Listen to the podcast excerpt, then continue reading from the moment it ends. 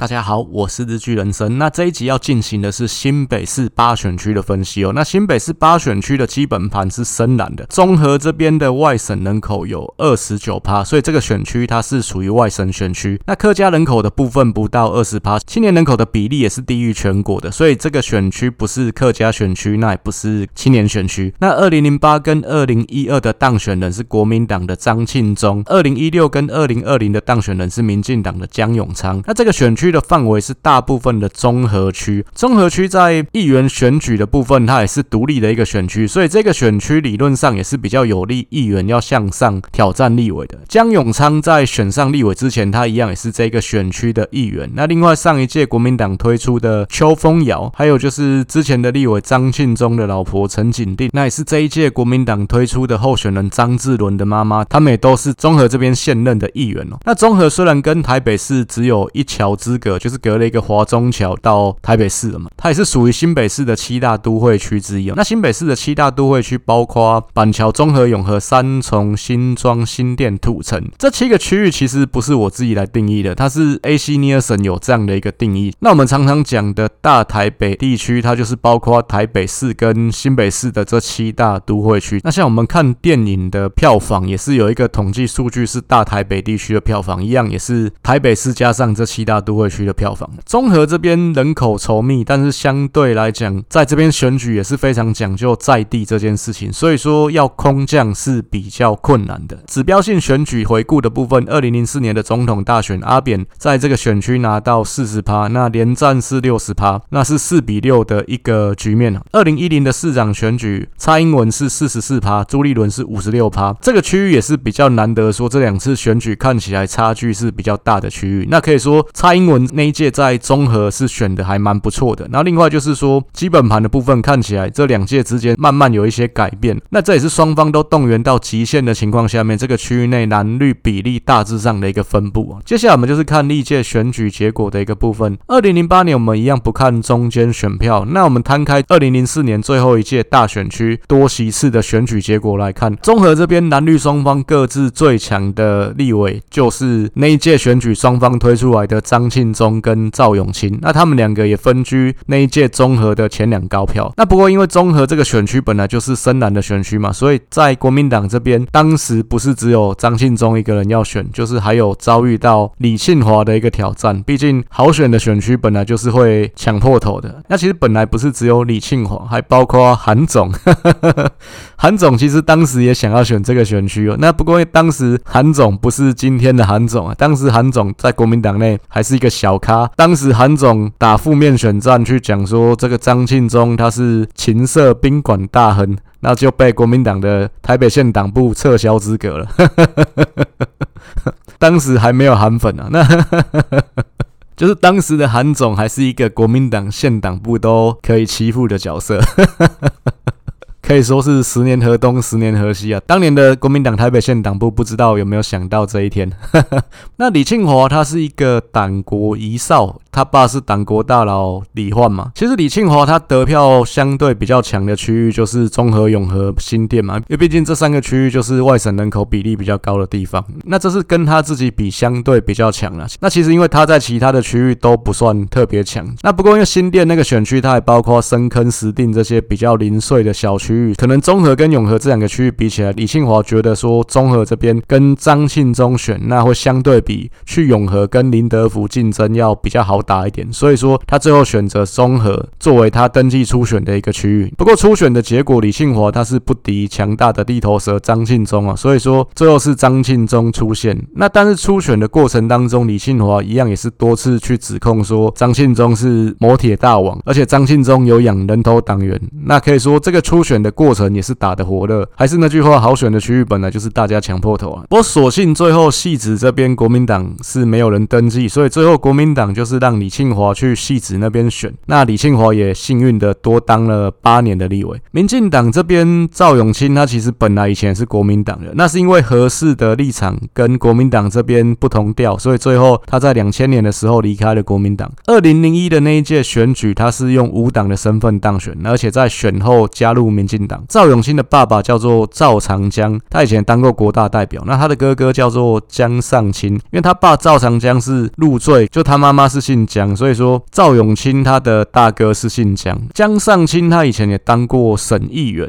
那以前在中和这边话最也跟党的一个地方势力叫做临江派，临江派的掌门人就是赵永清的爸爸赵长江。张庆忠跟他的老婆陈景定以前都有拜赵长江为义父，就是拜他为干爹。以前陈景定一九九四年第一次在中和选上，可以说就是靠赵长江的扶持选上的。两千年的时候，赵永清离开国民党，国民党在二零零一年的那一届选举提名张庆忠在台北县的三选区，就是有包括中和、永和、新店的这个选区来选立委。那这个部分当然主要针对的也是赵永清，因为赵永清离开了国民党，但是临江派有一部分的庄脚其实还是比较偏向国民党、偏向蓝营的嘛，所以就是提名一个人去补赵永清的这个缺。那虽然赵永清他一样有选，但是张庆忠他还是可以接收临江派这边边的部分庄脚跟资源。那可以说赵永清跟张庆忠他们是系出同源的，都是综合这里临江派这个地方派系出身的。二零零八的那一次选举，双方也是竞争的非常激烈。那张庆忠在选战当中，他曾经公开指控说赵长江他就是林肯大郡的出资人之一。这林肯大郡是九二一地震的时候倒塌的一个。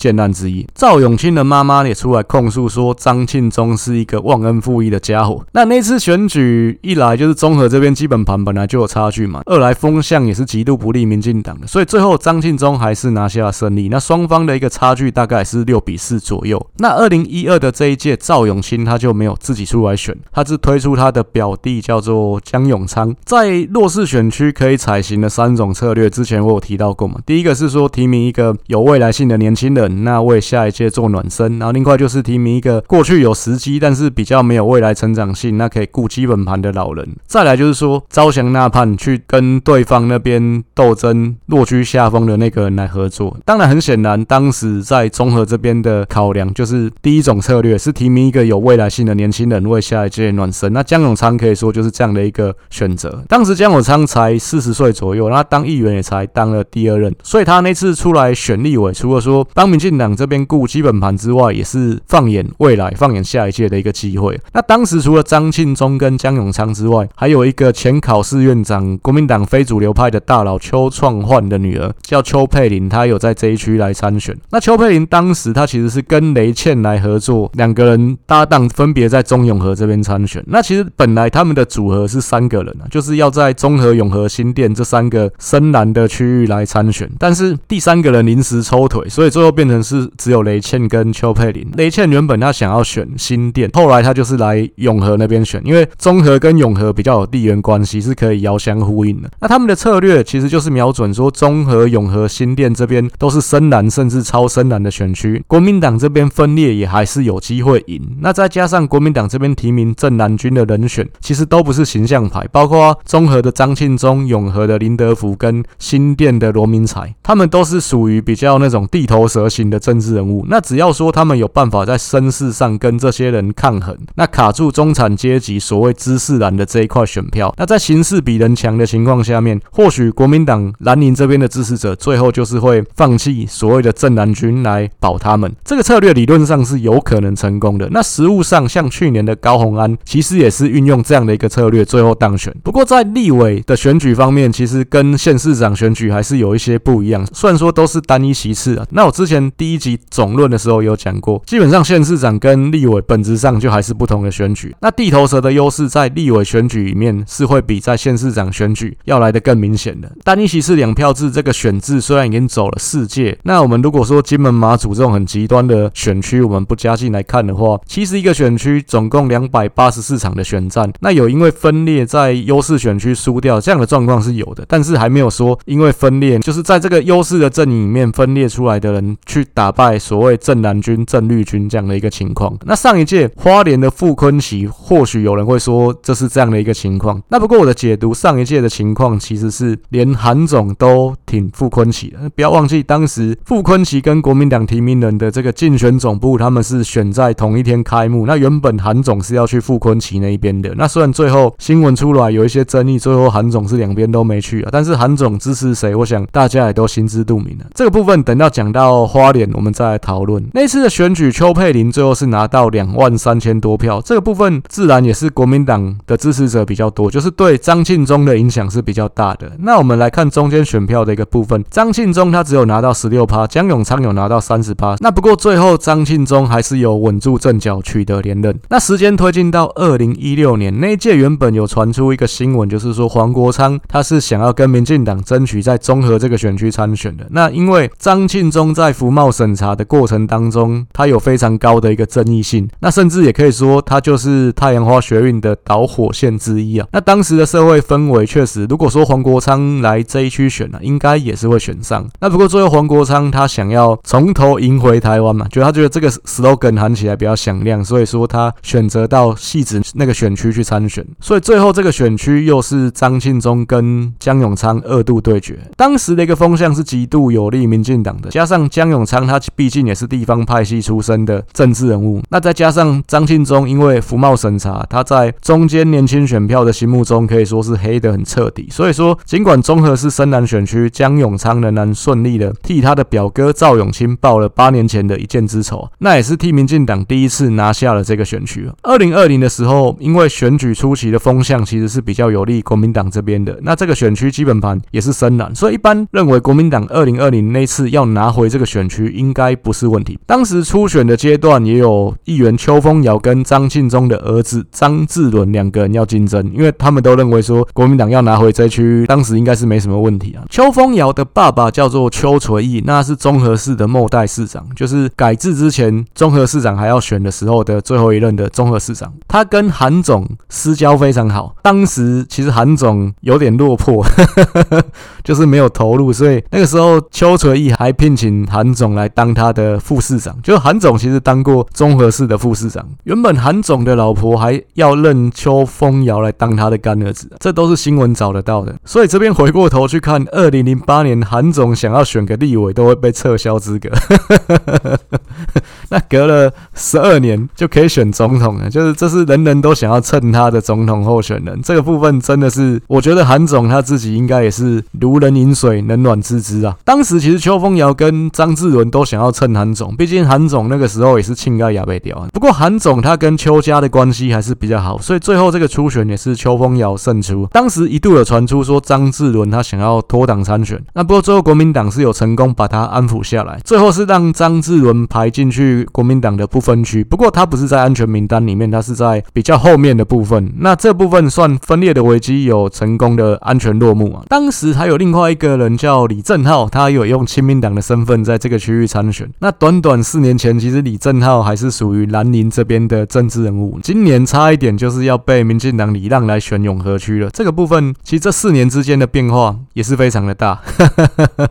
李正浩他当年拿到一万三千多票，其实刚有提到，我自己怎么看？我是觉得那一区，我就算到选前，我都还认为国民党应该会赢，还是可以拿得回去。但是最后江永昌是以不到六千票的差距守下了这个席次。除了李正浩多少应该有抢到一些蓝营的选票之外，张志伦他虽然说没有出来选，但是他也只有拿到一个只有象征意义的不在安全名单之内的不分区嘛，所以可以说张家这边应该实质上是没有顺利被整合的。张家。可能对于邱风尧的选举是选择袖手旁观这样的一个态度，那我觉得这也是国民党连续两届在中和这边选输的原因之一啦。那我们去看中间选票的一个部分，邱风尧他只拿到六趴，所以说他还是只有守住国民党的基本盘而已。那反观江永昌这边，他有拿到五十八趴的中间选票，所以可以说他是拿到绝大多数的一个中间选票。当然，他也是将他的胜果再成功的多延续了一届，多当了四年的立委。那下一章我们就进入到过去三届立委跟总统得票比较的一个部分啊，那二零一二因为邱佩玲的关系，他拿到两万三千多票嘛，所以说张庆忠跟马英九的得票差距大概就是两万七千票左右，主要是受到邱佩玲的一个影响。江永昌的部分，他的得票是还高过蔡英文的，那这部分当然也证明说他在地方基层的一个实力，他其实是能够触及部分传统上不是投给民进党的选票。那二零一六张庆忠的得票其实是跟朱立伦差不多的，张庆忠那一届他也是选到跌破基本盘的嘛，所以可以说张庆中那一届因为服贸的关系，他是真的选的非常的差。那一般来讲，其实二零一六国民党这边的立委，他还是可以赢朱立伦一大截的。张庆忠是跟朱立伦差不多。那江永昌这边他是拿到了过半的选票，那而且在大顺风的情况下面，他的得票甚至还超过蔡英文。其实，在民进党那边那一届是比较少见的。那可以说他也是选的非常的好。那五十四趴这样的一个得票率，他是比二零二零年蔡英文在这个选区内还要更高，就是连狂拿八百一十七万票的蔡英文，他在这个选区都没有办法达到这个趴数。这部分当然是一个民进党的一个天花板了。二零二零邱风尧的一个得票，他是跟韩总是差不多的。那毕竟邱风尧跟韩总的一个连结度本来就很高，他当时被视为韩家军的人马。江永昌虽然这一届他得票是比蔡英文少了一万票左右，不过他的得票数还是有维持住他二零一六年的水准。那可以说，其实民进党在综合选举啦，如果想要赢，其实还是非江永昌不可。那不过江永昌有一个子弟兵叫做张志豪，他去年议员选举连任失败。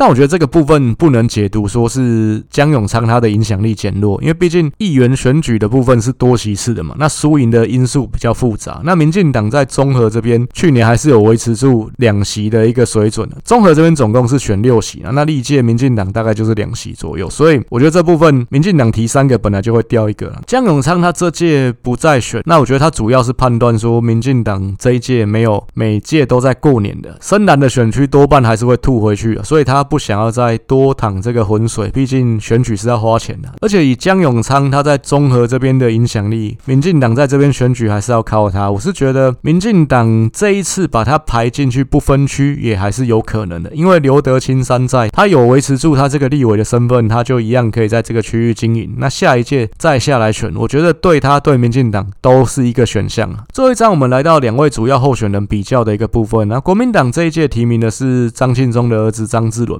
他当然也是想要上演这个王子复仇记啊。张庆忠其实有三个儿子，张志伦是老二。那不过因为他老大跟老三都有一些负面新闻哦，那就是老大他曾经有家暴打未婚妻这样的记录，那老三更猛，还打记者。那这个是张庆忠的危机都查得到，就不再多提了。所以可以说，只有老二是最上得了台面的。那所以就是老二来接班了。民进党这边最后是征召吴峥来参选。那这也是第一次在这个区域内出现了空降的刺客。因为前面也说过，就是这一区出来参选的基本上都是地方型的政治人物，都是在这个选区内经营很久的人。综合这个区域地小人稠，所以人跟人的一个关系会比较紧密。那可以说，我觉得综合这里是一个乡村型。的都市选区，就是说它人口很多，人口密度很高，那基本上它也是位在一个都会地带，但是它的一个形态，它是保有一些乡村型的特质在里面，所以我称这个区域是乡村型的都会选区。相对来讲，这样的选区它其实是比较有利地头蛇的。民进党征召吴峥，我觉得他也不是指望说他能够当选，那主要的目的还是希望吴峥可以作为一个侧翼的火炮手来打侯友谊。那我之前也有提到过，在台北市。七选区的那一集，赖清德这一届搞了一个民主大联盟。这个民主大联盟首波的提名就是锁定新北市的三大艰困选区：中和、永和、新店嘛。中和提名呢吴峥，那永和原本是要提李正浩，那新店提了曾博宇。这三个人有两个之前是时代力量，李正浩以前是亲民党，就都不是原本民进党的政治人物。为什么其他区域不先提？那先提这三个区域，当然主要就是冲着侯友谊嘛。但这三个人里面火力比较强的李正浩，最后是因为 Me Too 的关系。没有办法继续选下去嘛。不过一开始的布局跟考量，我觉得最主要的原因还是因为侯友谊。张志伦七十二年是，今年四十岁；吴征七十八年是，今年三十四岁。年纪上面，吴征他还是有一点小优势，就是他还是相对比较年轻嘛，所以对于争取中间年轻选票方面，看起来他是比较有一点小小的优势。张志伦他是台北市出生的，那吴峥他是美国出生的，所以他原本是美国人。因为他的爸妈是在美国留学的时候生下他，所以说他在美国出生，本来就是有美国籍嘛。原本是双重国籍，那是因为二零一八年那时候他要选台北市议员，所以他放弃他的美国籍。不过他主要是在内湖长大，就是他不是在美国当小留学生的，他成长的过程还是在台湾的。那不过对综合这个区块来讲，当然吴峥就是空降，因为看起来他成长的过程，他求学的过程是没有跟这个区块有连结的，而且他之前选了两届的议员也都是在。松山信义这边嘛，那所以我觉得在地这块绝对是张志伦的优势。那学历的方面，张志伦是民传会计系，吴峥是台大政治系肄业，就是说他没有毕业。为什么没有毕业？他是没有公开明讲过。不过我觉得，如果说就政治的实作方面，他是已经身体力行选了两届议员 他能考上台大还是比较厉害了。经历的部分，两个人都没有明代的经验。那张志伦之前是会计师，那吴峥他之前做过林昶佐的国会助理，后来他议员没有选上，也是当他的同伴林亮君在台北市议会的助理。不过张志伦出身政治家族，爸爸是立委，妈妈是议员，可以说从小应该就耳濡目染了。吴峥的部分，他从太阳花学运开始，已经投身政治工作十年的一个时间，所以可以说这两个人他都是有一定政治相关的阅历。那我是觉得这两个人比起来，在经历这一块应该是没输没赢了。这个选区其实还有民众党现任的不分区立委邱成远投入。那不过这个部分，就像我之前前面讲过，我觉得民众党柯文哲方面现在对于区域立委的一个布局，他其实还是处在跟国民党叫板的一个阶段。这部分还是他跟国民党之间喊牌的一个筹码。这些人其实也没有谁是非选不可的。这讲的极端一点，如果最后真的蓝白合成局的话，对柯文哲来讲，只要国民党支持他当总统，他立委全部不提名也是没关系啊，只要保有不分区的这一块就可以。所以民众党的部分，我是都没有特别再列出来一起做比较。邱成远他其实本来比较想要经营的区块是基隆这边的，那只是应该是柯文哲认为说，民进党这一次在综合提名的吴征相对来讲能量是比较弱一点的，就跟说在呃台北市的八选区文山中正，民进党提名的王敏生相对来讲也是比较弱一点，所以说民众党差一个候选人在这边。另外就是张志伦是政二代，那可能相对来讲所谓的第三势力白色力量的部分切进来是比较有切入点的，那所以柯文哲让邱成远来这个区域参选。如果说邱成远真的选到底的话，我是觉得对国民党这边影响还是会比较大一点的。不过这个区域吴峥他本来就不是要拼自己可以当选的，所以我觉得这个区域这一次张志伦应该还是十拿九稳。那以上就是这一集新北市八选区的一个分析了。那因为台北市五选区跟新北市二选区，国民党这边的人选都还没有确定，所以下一集我们会先来进行的是新北市是九选区的部分。那如果说你喜欢我的内容，也希望你可以帮我做订阅跟分享。那过去 Parkes 的节目可以去搜寻日剧人生选举研究所，那部落格的部分可以去搜寻日剧人生。那谢谢大家这一集的一个收看，我们下一集再见。